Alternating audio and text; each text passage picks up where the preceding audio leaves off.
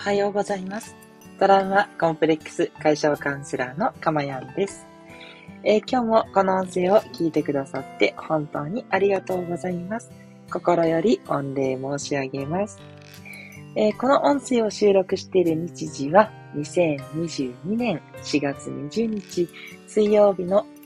朝6時30分台となっております。はい。今日はなんか準備がスムーズにいって、いつもより少し早いスタートとなりました。ね、すいません。あの、入れなかったっていう方は申し訳ないです。あの、ゆっくりとね、あの、録音を聞いていただければと思います。はい。あの、なかなかね、こう、そうなんですよ。こう、うまくスムーズにいけるときもあれば、いやー、こういう話しようかな、しようかなって まとまんなかったり、機材がうまくつながらないとか、なんか準備がとか、いろいろあったりしてですね、いろいろあります。すいません、言い訳ばかりでということでね、ぜひちょっとお許しいただいて、あの、ぜひね、途中からでも全然構いませんので、お聞きいただければと思いますし、後からね、ゆっくりとティータイムとか、なんかこう、ちょっとね、えー、癒しが欲しいなっていう時に、えー聞いていただけたら嬉しいなって思っております。いつも本当にリスナーの皆さんありがとうございます。えーこの音声ではですね、えー私の、えーこの声を聞いていただく癒しのね、え幸せと、それから、えー一つね、テーマに沿ってお話をするんですけど、そのテーマをね、あなたがこう考えたり、あと、ふとやっぱり聞いてるんでどうしてもシャワーとして入ってくるので、その声のシャワーによってね、いつの間にか未来の幸せになってしまう。ね。そんな素敵なね、プログラムとなっております。えー自分で言う中もありますが。ね。でも本当にね、そうだと思ってます。あの、私が、あの、お話ししてることっていうのは、あの、ま、多くの皆さんにとって、あの、絶対にこう、なんだろうな、こう、幸せになるためのエッセンスというのをお伝えしていて、確かに、こう、それをやるっていうのは難しいっていうことがあるのは分かってます。だけど、その、難しいんだけど、それでも、やっぱり幸せになりたいから、これをやっていくんだっていうね、そういうふうに思われた時に、ぴったりな内容をね、いっぱいお伝えしてますので、絶対にね、幸せになります。はい。で、何分ね、私がもう本当に、あの、いろいろなね、悩みもどんどん消えて、もちろんゼロにはならないですけれども、もうほとんど悩むことももうないんですよ。で、そんなね、あの、私が今までどうやって、じゃあ幸せになってきたのかっていうことを伝えている、そんな、えー音声なので、ね、あなたにヒントにならないわけがないと。いうね、絶対的な自信を持ってお伝えしておりますので、もちろんね、取捨選択していただければなんですけど、あの、ぜひぜひね、あ、こんな視点があるのかとか、こんな考えがあるのかって思ったらね、ぜひ取り入れてみて、あの、あ、これやってよかったなっていうことだけね、残していただけると、あなた自身のあなただけの幸せにきっとなっていくと思っております。はい。あ、ここでメッセージいただきました。スコアさん、いつもいつもいつもありがとうございます。えーおはようございます。ということで、いただきました。いや、すごい。伸ばすだけでもまたちょっと雰囲気変わっていいですね。なんかこう、親しみを込めて声かけられたような気がしました。いいですね。おはようございます。ね。すごく素敵です。ありがとうございます。どうぞね、スコアさんにとっても今日も本当に、えー良い一日となりますように。そして嫌なことがあっても、これは一体何が、えー私の成長につながるかなっていう気になるといいなと思っております。ね、今日もいつもありがとうございます。えーそれでは今日のテーマに入っていきましょう。さあ、今日初めてタイトルに、えクエスチョンを入れました。えー今の結論、幸せは〇〇のようなもの。ということでね、さあ、この〇〇に一体何が入るのかっていうことになると思うんですね。はい。じゃあ、ここで CM です。みたいな感じでね。引き伸ばすとイラッとしますよね。はい。え、あの、ということでね、私の放送は引き伸ばしはしません。はい。あの、究極のね、幸せっていうことをいつもね、あの、お伝えしていきた、言ってるんですけど、じゃあ何かというと、私の答えは、だしです。はいはって思われた方もね、いると思うんですけど、あの、えっ、と、昆布だしとか、かつおだしとかのだしですね。お味噌汁に入れる、あの、だしです。はい。いや、もちろん、あれですよ。出汁そのものではないですよ。いや、出汁そのものも超好きなので すいません。あの、お味噌汁とかね、めっちゃ好きなんですけど、その出汁を何かっていうと、っていうのをちょっとね、お話ししていきたいと思うんですね。で、今日はちょっとそう言いつつも少しだけ引き伸ばしちゃうんですけど、じゃあなんで幸せは出汁のようなものなのかっていうことの前に、なんで伏せさせていただいたかっていうことなんですね。これはちゃんと実は意味があります。それはですね、今回はあなたにもこの音声を聞く前に、じゃあ幸せって何だろうっていうのを、ちょっとね、頭のアンテナで考えてみてほしいなと思って、あえて伏せさせていただいたんですね。だからこれタイトル伏せてるので、じゃあこの音声聞いたらどうなんだろうってわかんないじゃないですか。だから多分ね、聞く方が、あの、後の収録では少ないと思うんですよ。ライブではね、こうやってあの、聞いてくださってる方いらっしゃるんですけど、多分、あの、まあでもライブの方もね、いや、〇〇って言われてもわかんないから、これちょっと自分にとってどうかわかんないからいいやって、きっとね、思われたりしてるかもしれないんですけど、でもそれでもよくって、〇〇って何？っていう、その自分に対する問いかけをすることこそが、今回大事なんじゃないかなと思って伏せてるんですよ。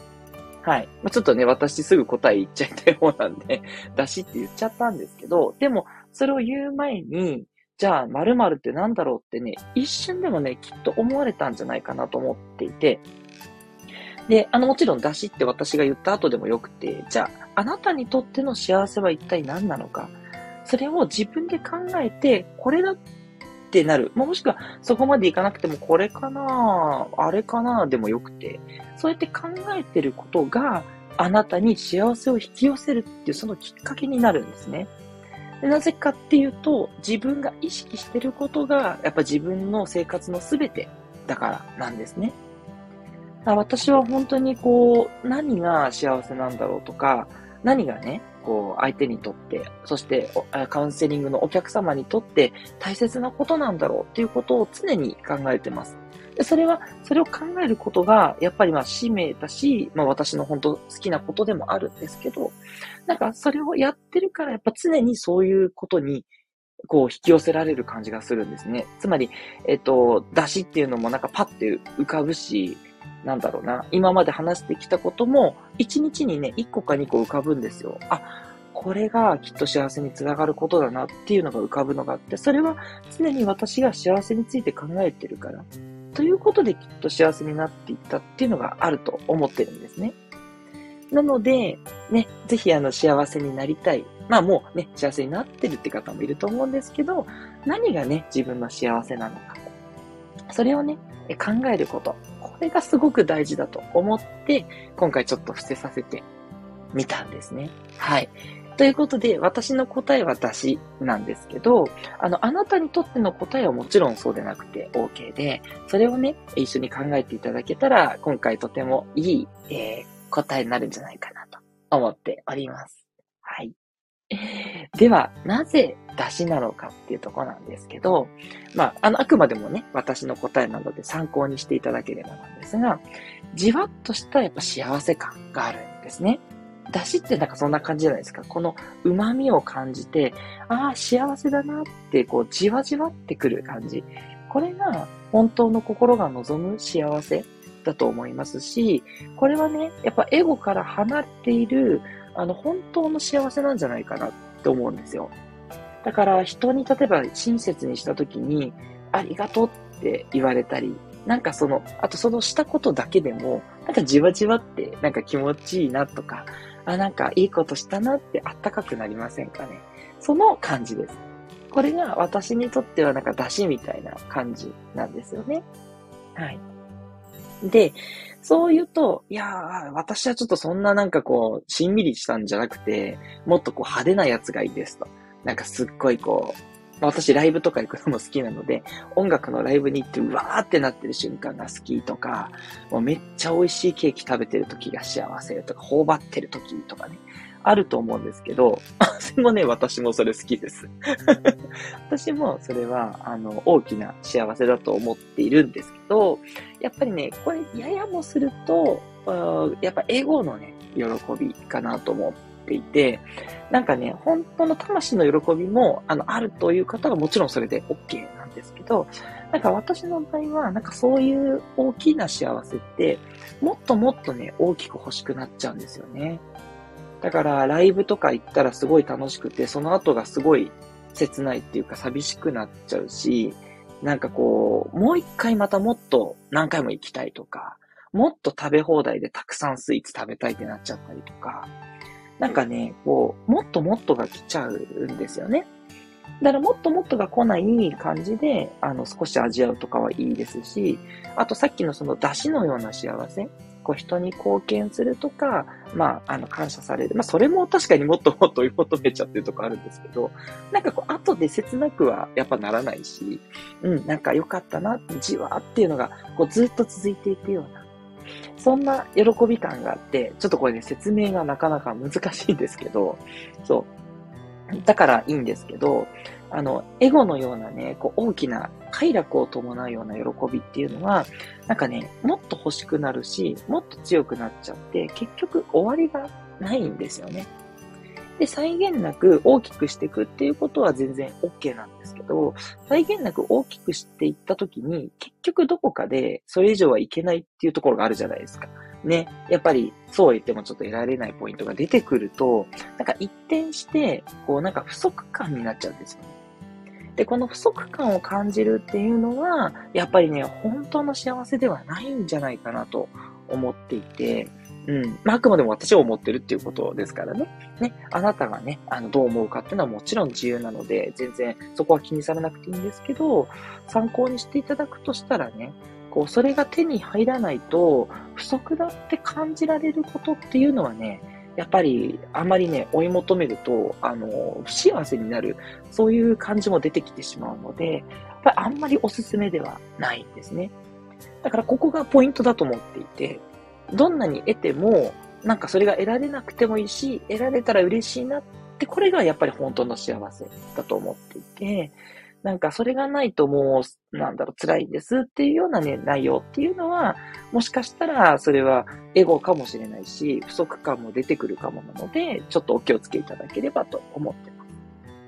す。もちろんね、あの、じわっとした出汁だけでね、えー、OK っていうふうにやっぱ人間ならない。エゴはね、絶対にゼロにはならないところがあるので、全然ね、あの、満たすのも OK なんですけど、あの、完全にまたエゴを満たすっていうのも難しいので、で逆にそうしようとすると、他のことがおろそかになってきたりしてしまうので、ちょっと注意してくださいねっていうことを言いたかったというところです。